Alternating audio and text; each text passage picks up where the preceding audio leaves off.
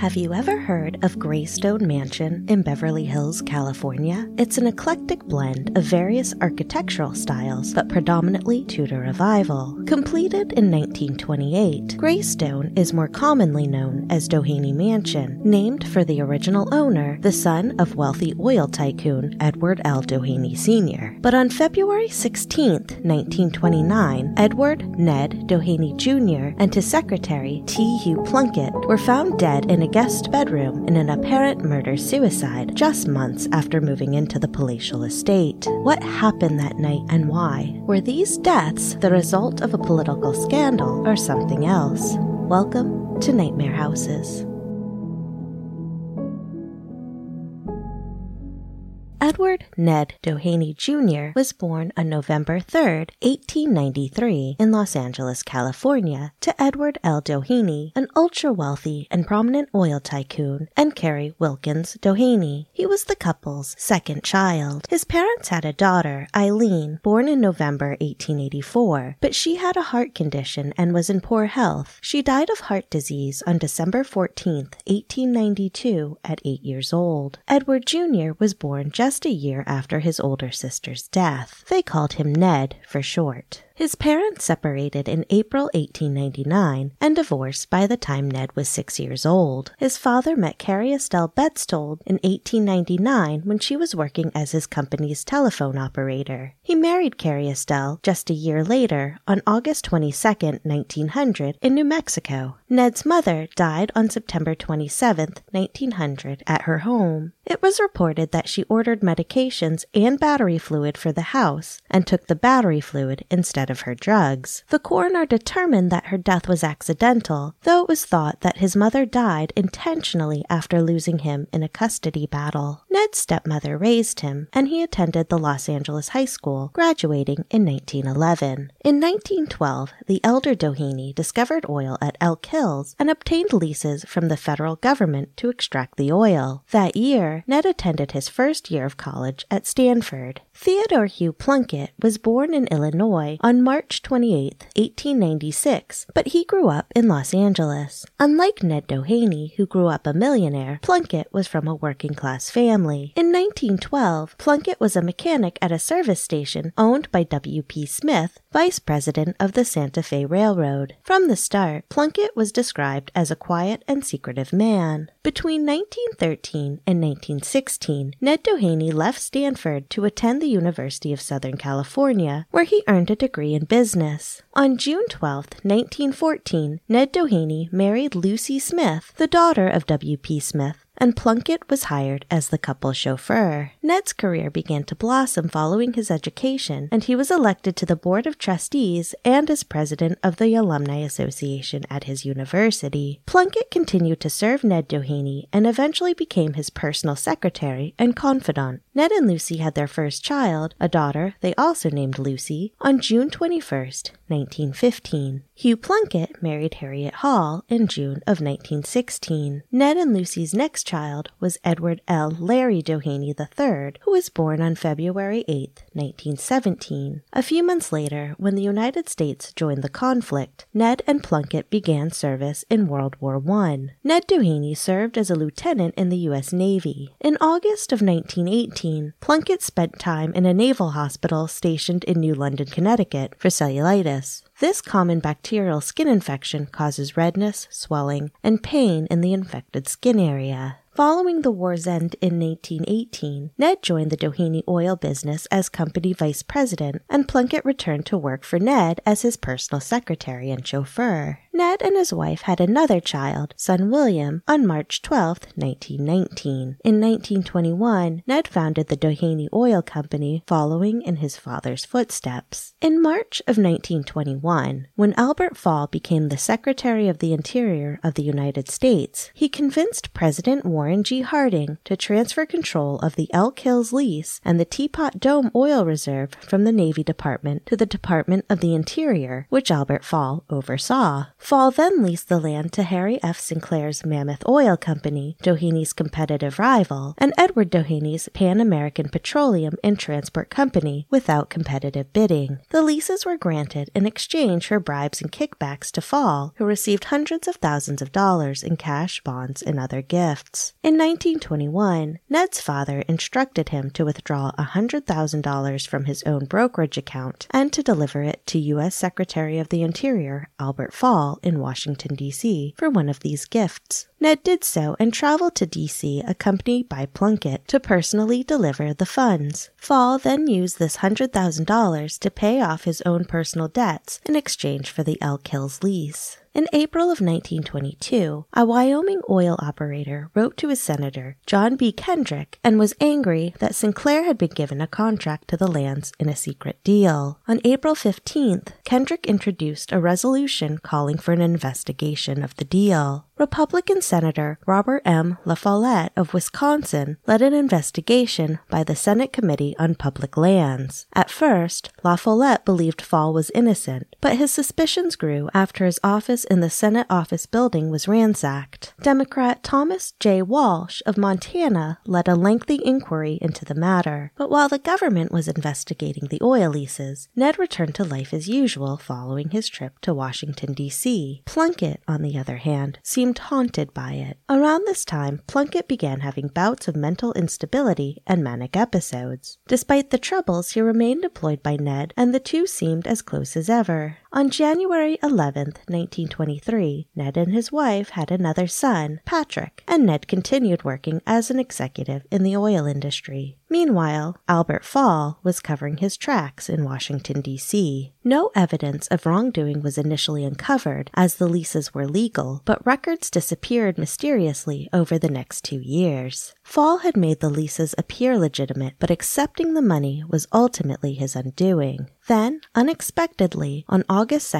1923, President Harding died while in office at age 57. He had been ill with gastrointestinal troubles just a few days earlier. His death was ruled as a cardiac arrest, and he was never autopsied. After President Harding's death, evidence proving Fall's guilt emerged. By 1924, the remaining question was how Albert Fall had become so rich so quickly. Money from the bribes had gone to Fall's cattle ranch and investments investments in his businesses. As the investigation was winding down with Fall innocent, Walsh uncovered evidence that Fall had failed to cover up. Doheny's $100,000 loan to Fall made in December of 1921. It was this discovery that broke open the scandal. Civil and criminal suits related to the scandal continued throughout the 1920s. But back in California, Ned and Lucy welcomed their fifth and final child, son Timothy, on April 5, 1926. By now, Ned had focused on work and building his dream house on his father's land. The land was originally part of the El Rancho Rodeo de las Aguas, the Ranch of Gathering Waters, in 1852. Between 1895 and 1900, Edward Doheny Sr. purchased various parcels of land around Los Angeles, including 600 acres of the El Rancho de las Aguas at the foothills west of central Los Angeles as a potential oil drilling site. This particular area did not work out for producing oil, but Doheny used the property as a vacation ranch. In 1926, Ned's father gave his son a premium parcel of land consisting of just over 12 acres with sweeping citywide views as a wedding gift. It was this land that Ned would build his home. He commissioned architect Gordon Kaufmann to design a palatial mansion. Construction began on February 15, 1927. The estate was to be called Greystone and was completed by 1928. Greystone is two stories, 46,000 square feet, and has 55 rooms. The architecture is described as early Los Angeles baronial, an eclectic blend of architectural styles, the most notable being Tudor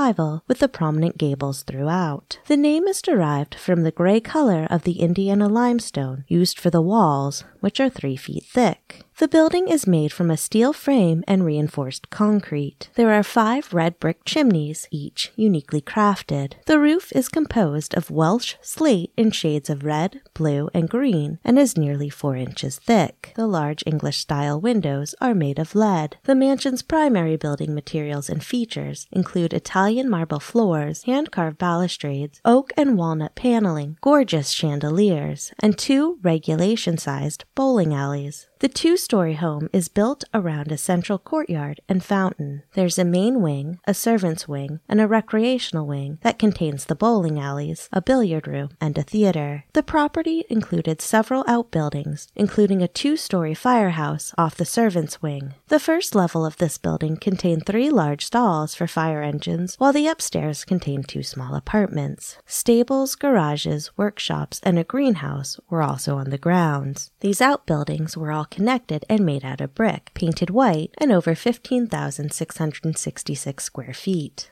The stable had room for seven horses, plus an equipment room. The garage initially had room for eight automobiles. Apartments were located above the garage to accommodate mechanics. The greenhouse has a glass roof and walls with a brick base. There's a seven room gate built in a similar style to the main house near the Doheny Gate, the original entrance to the estate. The estate is over 18 acres, with 16 acres full of formal gardens, wooden areas, orchards, pools, lawns, and walkways. Decorative lights and fountains adorn the gardens. At the time, it was the most expensive home built in California at well over $3 million, fitting for one of the world's wealthiest oil families. In September 1928, Ned Doheny, his family, wife Lucy, their five children, and multiple servants moved into Greystone. By this time, Ned was the vice president and treasurer of the Petroleum Securities Company and worth tens of millions of dollars. Public and personally, things were going well for the Doheny family. But in 1927,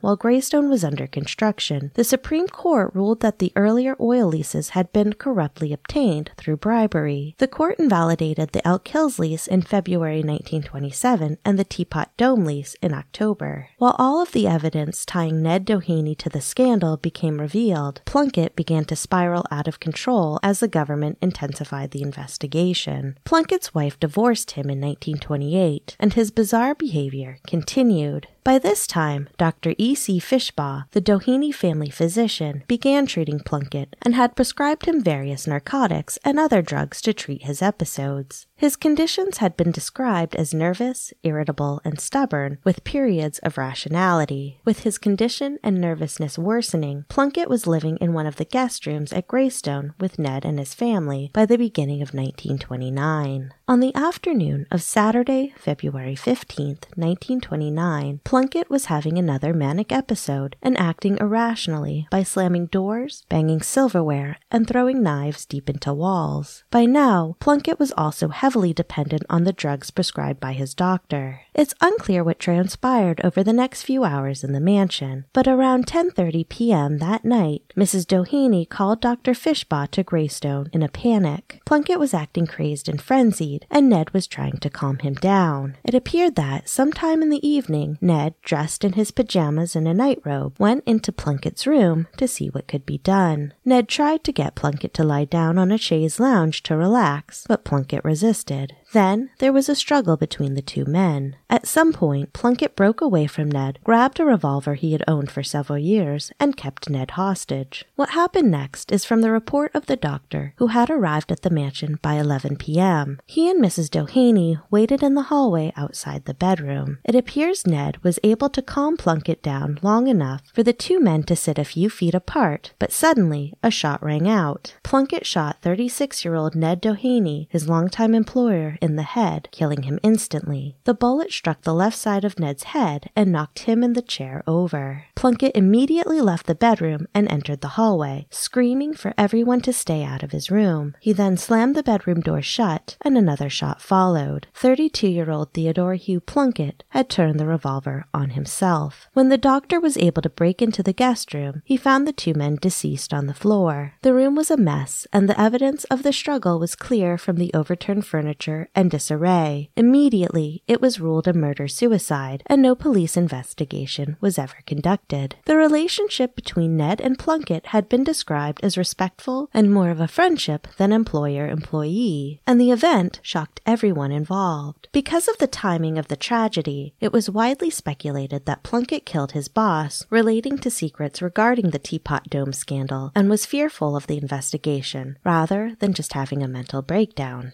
Both men are buried at Forest Lawn Memorial Park in Glendale, within a few hundred yards of each other. In October of 1929, Albert Fall was found guilty of accepting bribes from Edward Doheny Sr. and served one year in prison. Conversely, in 1930, the senior Doheny was acquitted of paying bribes to Fall, but convicted of a separate charge of contempt of Congress. Further, the Doheny's Corporation foreclosed on Fall's home in New Mexico because of unpaid loans that were part of the same $100,000 bribe. Sinclair served six months in jail on a charge of jury tampering. Following the tragedy, Lucy Doheny and her children decided to stay in the new home. The young widow was administrator of Doheny's estate of around $14 million in stock of the Petroleum Securities Corporation. Three years later, she married Leigh M. Battson, a San Francisco and Los Angeles financier who joined her at Greystone. Lucy continued living at Greystone until 1955, after which she and her husband sold most of the original land to Paul Trousdale Corporation